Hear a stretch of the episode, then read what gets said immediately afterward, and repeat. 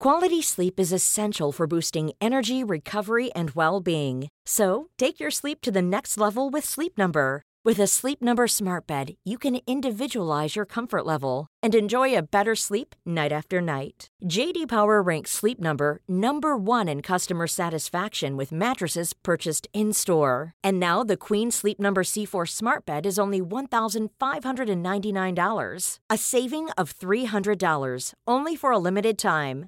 For JD Power 2023 award information, visit jdpower.com/awards. Only at Sleep Number stores or sleepnumber.com. Salut, c'est Guillaume. Je vous propose de découvrir un extrait du prochain épisode de Course épique. Course épique, c'est chaque semaine un invité, une course, une histoire hors du commun. Je vous donne rendez-vous tous les mercredis pour découvrir un nouvel épisode et vivre une grande et belle histoire de course. Mais avant ça, place à un extrait de notre prochain épisode.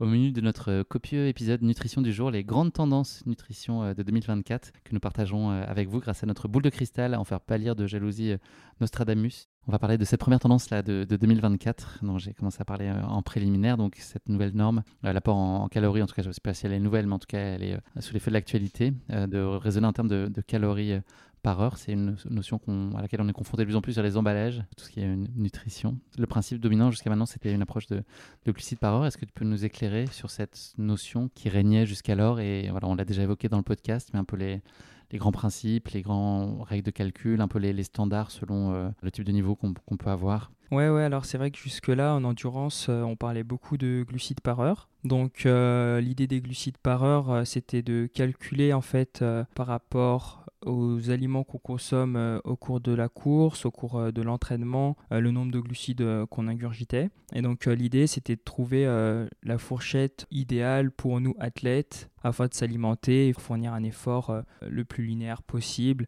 et sans avoir par exemple d'hypoglycémie sans avoir de contre-performance. C'est vrai que depuis quelques temps, on parle beaucoup de calories par heure maintenant. Donc euh, cette notion de calories par heure, en fait, euh, l'idée c'est de compter aussi bien les glucides qui sont présents dans les aliments que les protéines ou bien les lipides. Donc euh, en fait, on va cumuler euh, toute l'énergie qu'il y a dans l'aliment. Et donc euh, l'idée, c'est de trouver une fourchette, un petit peu comme on pourrait le faire avec les glucides, où là, du coup, on va, on va se trouver une fourchette pour les calories. Donc par exemple, pour les glucides, pour reprendre un petit peu, généralement pour des athlètes amateurs, on pourrait être entre 30 et 60 grammes de glucides par heure.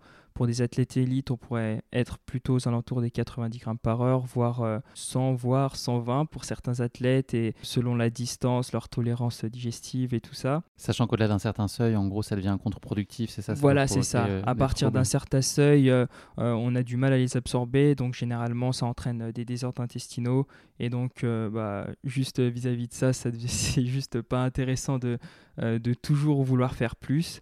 Donc voilà, il y, a quand même euh, une limite un petit peu à l'absorption des glucides. Et donc, euh, à contrario, maintenant, on a les calories par heure. Donc, la fourchette, elle, se situe entre 150 et 400 calories par heure. Là aussi, c'est en fonction de, ses besoins et de son, niveau, de son allure Voilà, c'est ça. C'est en fonction euh, de son allure, de ses besoins, également de la distance que l'on prépare, de ce qu'on a l'habitude de consommer à l'entraînement. Et donc, l'idée, c'est d'avoir en fait un peu un nouveau ratio qui permet de, de calculer les apports qu'on va avoir sur la course ou sur nos entraînements. C'est pas la même façon de compter, c'est pas la même façon euh, d'interpréter un petit peu aussi. C'est vrai que euh, on peut retrouver euh, de plus en plus quand même les calories. Ce sont un peu deux méthodes de faire. je sais pas s'il y en a une qui est meilleure que l'autre, mais en tout cas, c'est les deux principales qu'on retrouve en ce moment. Pour illustrer peut-être euh, sur la partie euh, glucides, je ne sais pas si à quel point c'est faisable aussi mm. sur les calories. Quand on dit 30 euh, à 60 grammes, ouais. c'est voilà. Alors ouais, pour un, pour un équivalent, c'est vrai que généralement maintenant on retrouve beaucoup, bah, beaucoup utilisent les boissons de l'effort. Donc très généralement ce sont des boissons isotoniques qui contiennent environ 30 grammes de glucides pour 500 millilitres voilà, de boisson. Rien qu'avec une flasque par heure, on est déjà à environ 30 grammes de glucides. Et ensuite, si on ajoute euh, à ça une barre ou un gel ou une compote, on est généralement autour des 20 à 25 grammes de glucides. Donc ça nous fait rapidement arriver vers les 50 grammes, 50 à 60 grammes, ça va dépendre un petit peu euh, euh, de ce qu'on vise et également des produits qu'on utilise. Pour les glucides, c'est comme ça qu'on va compter. Au final, euh, il suffit pas grand-chose pour, euh, pour arriver vite à, un quota assez élevé, pour arriver aux 60 grammes par exemple. Et pour les calories, donc du coup là, il faut regarder un petit peu bah, l'étiquette, savoir... Bah, par exemple, notre compote, combien de calories elle contient pour, par exemple, 90 grammes de produit. Et donc après, on calcule à partir bah voilà, de notre compote, également de notre boisson d'effort. L'idée, c'est de trouver un petit peu bah voilà, ce qui nous convient, donc entre ces 150 et ces 400 euh, calories. Pour vous, Baptiste et Jocelyn, sur les courses, comment vous calculez? À quel point euh, ça peut varier d'une course à l'autre, d'une stratégie à l'autre? Est-ce qu'il y a un socle qui est euh, commun à 90% d'une course sur l'autre? Bah, La méthode, elle est assez simple. C'est que moi, je fixe une stratégie par rapport à la course. C'est-à-dire, bon, bah, là, j'ai plutôt envie d'être patient au début de course et vraiment d'appuyer à ce moment-là, ou plutôt de partir très fort et ensuite de devoir gérer en fonction de l'intensité de l'effort, enfin là où je vais mettre l'intensité et la durée de l'effort au global, ben Jocelyn il va me construire un plan de glucides plutôt par heure. Pour te donner un exemple, donc là on a fait la, la, Saint-Élion euh, ce matin, enfin cette nuit, et euh, j'avais euh, j'avais l'année dernière je voulais faire un départ assez rapide, donc on avait eu quand même pas mal de glucides au départ euh, pour justement assumer ce départ un peu rapide. Là, on est plutôt monté crescendo parce que je voulais un départ un peu plus lent, un peu plus prudent et pouvoir durcir la course au fur et à mesure. Et en fait, ça se traduit en termes de grammes par glucide. On part autour de 80 et ça peut se terminer aux environs de 100 glucides par heure. Ouais, c'est vrai que bah, pour l'instant, avec Baptiste, on a plutôt l'habitude de travailler en, grammes euh, de glucides. Comme il a dit, c'est vrai qu'on euh, a augmenté un petit peu crescendo. C'est généralement ce qu'on essaye de faire un petit peu euh, sur la plupart des courses. L'idée étant de quand même toujours se situer au-dessus des 70 grammes de glucides par heure et pas non plus aller jusqu'à 120 grammes par heure pour éviter quand même tout risque de désordre gastro-intestinaux.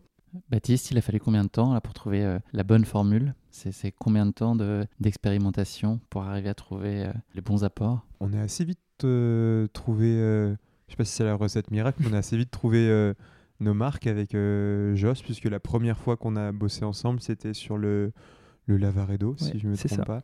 En, en, Lavaredo, donc en juin 2022, et on avait fait un plan nutrition qui avait plutôt vraiment bien marché.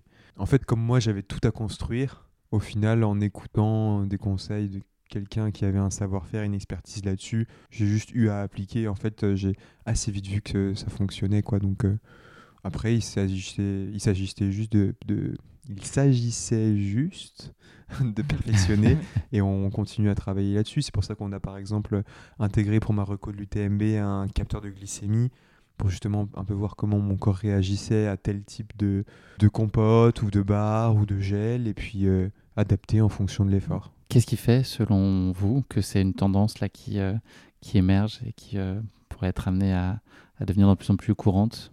Il y a une prise de conscience globale quant au fait que la nutrition, c'est un des facteurs clés de la performance à une échelle qu'on avait, ou, du moins une prise de conscience d'une ampleur ou d'une échelle qu'on n'avait peut-être pas au, préalable. Là, tu parles à la fois des élites, mais aussi pour des coureurs euh, ordinaires comme moi ben, oui.